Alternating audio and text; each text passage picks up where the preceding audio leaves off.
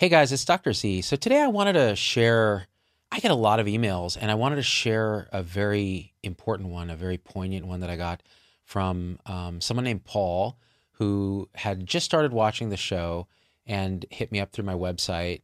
Um, and he agreed to let me share this because he thought it was very important for you guys to see this process and what happened to him and his family. And it has to do with COVID, it has to do with the vaccines. It started August 11th, and I'm going to be reading off his email here. Um, when Paul sent me an email and basically said, Look, you're the most reasonable voice on COVID that I've heard so far. I need some specific clarification to help me get over the hump and understand how all this works. So, this is August 11th. In recent discussions, this idea that the vaccine doesn't prevent infection and you can still infect other people this was really bothering him, even though you could prevent severe disease, because the way he was interpreting it is well, doesn't this just mean that you get vaccinated not for others? You're getting vaccinated to protect yourself from severe disease because you can still spread it and you can still get infected. Um, and he says, isn't that just a protective play for me and myself? Like, it doesn't matter if I have 15 boosters, if I go th- through the checkout of the unvaccinated pregnant cashier, at the supermarket, she could still get taken out because I passed it on to her, right? Um, and if this is the case, you know, why should I, you know, what's the advantage here if it's just for me? And it's a really good question, right? Because the way CDC had been communicating up, up until this point was like, oh, even if you're vaccinated, you still have to wear a mask. You have to do it because you, are going to kill everybody with infection too. Like it was this very unclear and unhelpful communication. And it almost made you feel like, well, why should I get vaccinated? Because I'm not so worried about myself. And if it's not going to help others, why? There's a good proportion of people who feel that way. And Paul was one of them.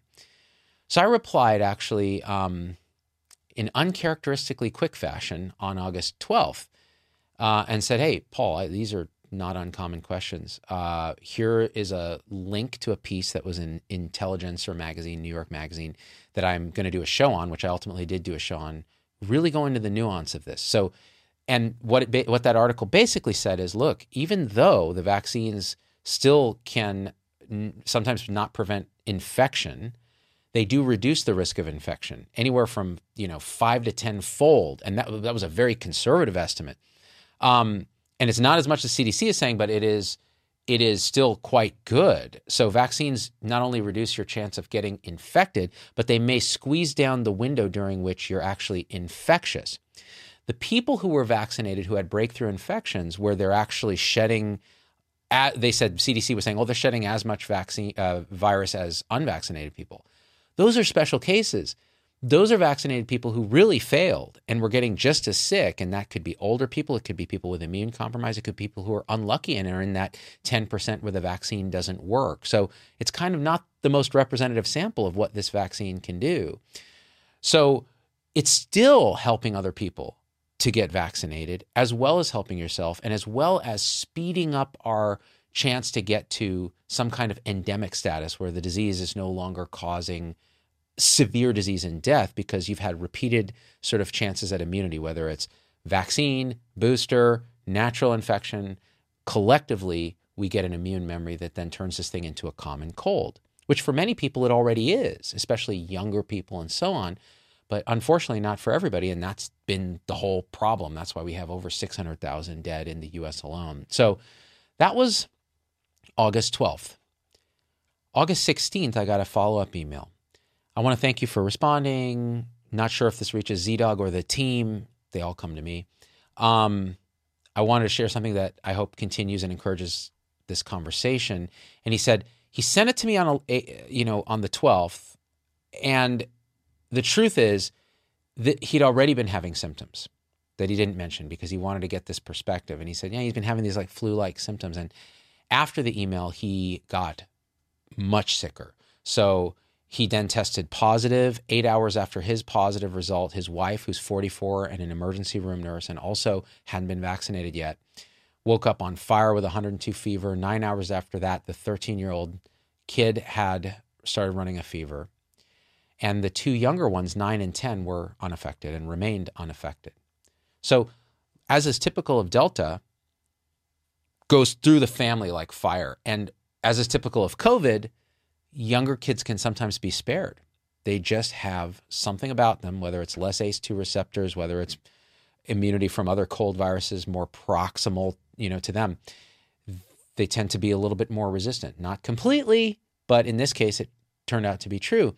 Then he says, The last two days have been total hell for me. My O2 remains good enough not to be admitted, but I'm running a fever about 20 out of 24 hours with medication. It's miserable. I'm very nervous. I also know my wife is a few days delayed behind me, and I'm scared what's coming for her. I wish I'd found your videos sooner after watching them and your approach for not shaming people and laying out the risks. I told my wife that I would have gotten to yes on the vaccine if I'd seen these. Um, I may go ahead and get one shot when it makes sense to do so after I recover. And um, please keep doing what you're doing. Okay, so that was August 16th, and I wrote back and said, "Hey, I, am sorry you're going through this. Uh, you know, rooting for you and your family to get through it quickly. I know the symptoms are hellish. Keep an eye on the O2. Talk to your doctor, so on, because I, I can't give individual medical advice, right? Um, it's not ethical. And then August 24th, uh, so this was several days later, I get the following email, which I'm going to read verbatim. Zubin, I'm sorry for bothering you again, but I wanted to share an update as it may help you work with patients or share info with your voice. This experience has ruined me mentally, and there were so many things that could have been prevented. I'm almost fully recovered, and my wife is on the road to recovery. At the ER, I was given a Z-Pak to prevent bacterial pneumonia and no steroids because my O2 was okay. She did telehealth with her doctor and was given steroids, but not a Z-Pak. She's coughing, unproductive. Mine was productive. It was awful, tasted terrible. I'm paraphrasing a little bit here. So the fact is that that she's not producing anything concerns me. I've I have her chasing her doctor about it. Okay, so there's the update on him and his wife. I thought it was important to share because unfortunately, I had just visited my parents two days before I got sick. I left their house on August 7th, and they'd finally gotten to yes on the vaccine and went 8 9 for the first Pfizer shot. So his parents went on the 9th. This has sadly proven to be too late. I infected them. They are both 72 years old. My dad showed signs first on the 12th of August and it got bad on the 13th. We finally got him to agree to go to the ER via ambulance because the O2 was now hitting 86% on the 20th of August. He was not in the greatest health. He had swelling in his legs, shortness of breath, was walking just 15 feet, and was diabetic all pre COVID. So medically frail already.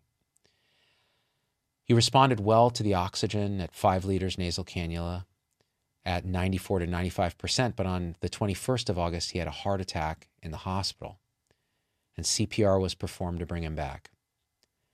He's been intubated ever since.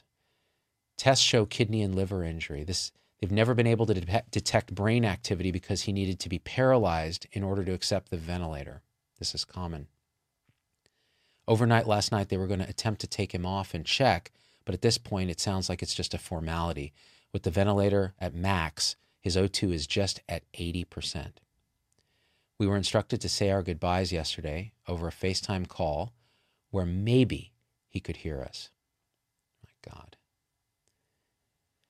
Meanwhile, I came to be with mom, who has COPD, asthma, and emphysema and was fighting it herself.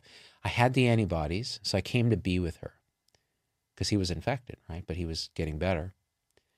I had to call the ambulance for her yesterday morning and watch her get wheeled away as her O2 started getting too low. So I've been sitting alone in my parents' house for 24 hours just staring at the walls. Imagine what that's like. So far, she's doing well and responding well to three liters of nasal cannula. We're very hopeful.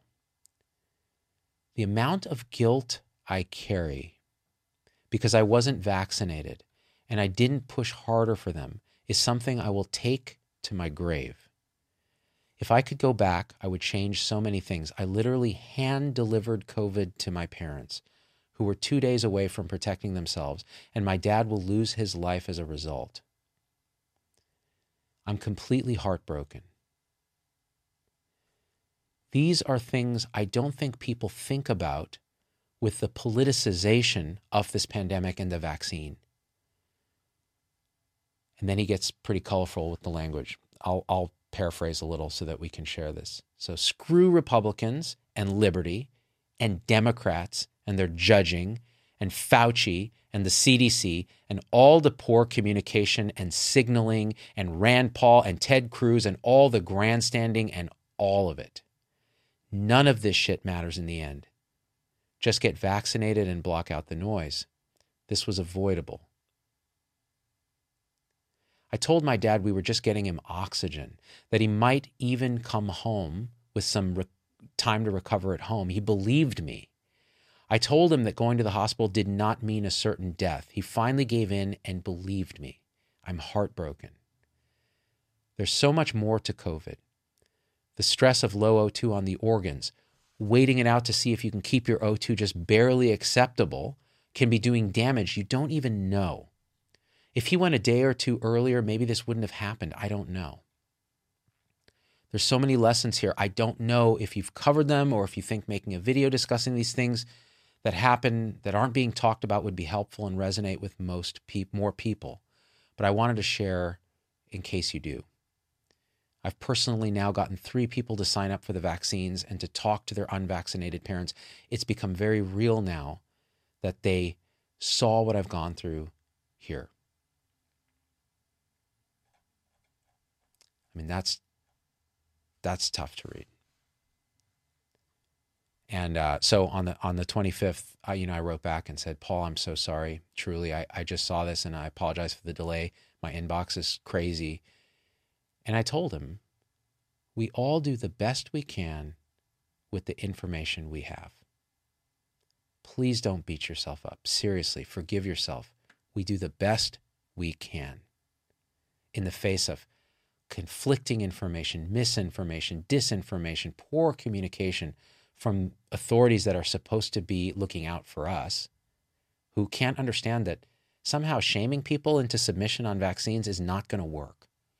That focusing on taking away people's freedoms with mandates and things like that without really sitting down and explaining the why is not going to work. Stories work. Human stories where we can share, okay, this happened to me, right? And I asked him if we could share it, and he said yes. Now, the truth is, Paul should forgive himself because it could have been that they all were vaccinated weeks or months in advance and still got infected. It could have been that his parents were in the small group of frail individuals that still got very sick despite vaccine. It could be that he and his family still got infected with Delta, even though they were vaccinated.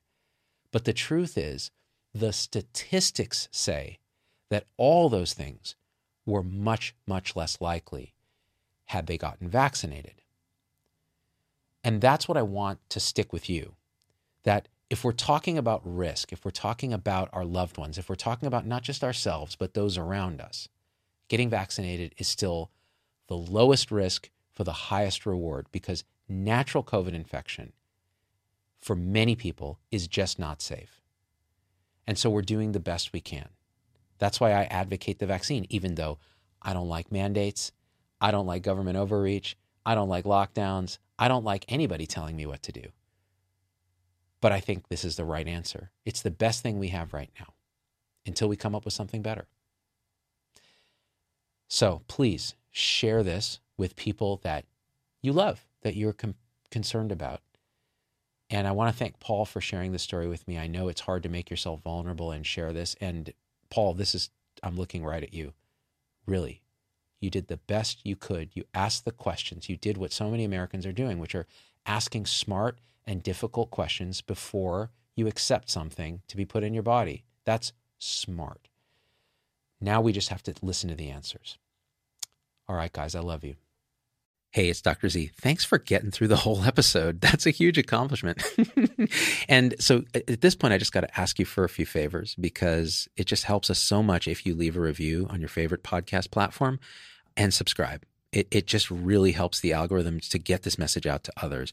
The second thing is email me, hello at zdoggmd.com. I get all these emails personally. I can't respond to them all, but I need to hear your voice because, especially on podcast, we don't have a comment section.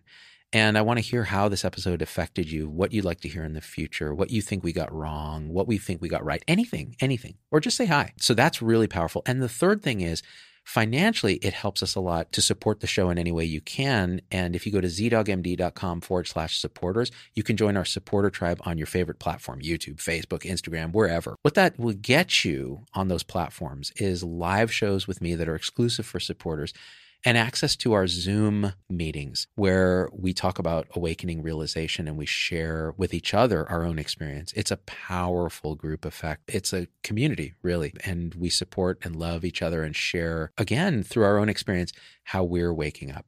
So, and that, that ripples out into systems, into transforming healthcare and education and government. So it st- really starts with us. So join us there if you can. Again, zdoggmd.com forward slash supporters. And I'm so grateful to have you with us.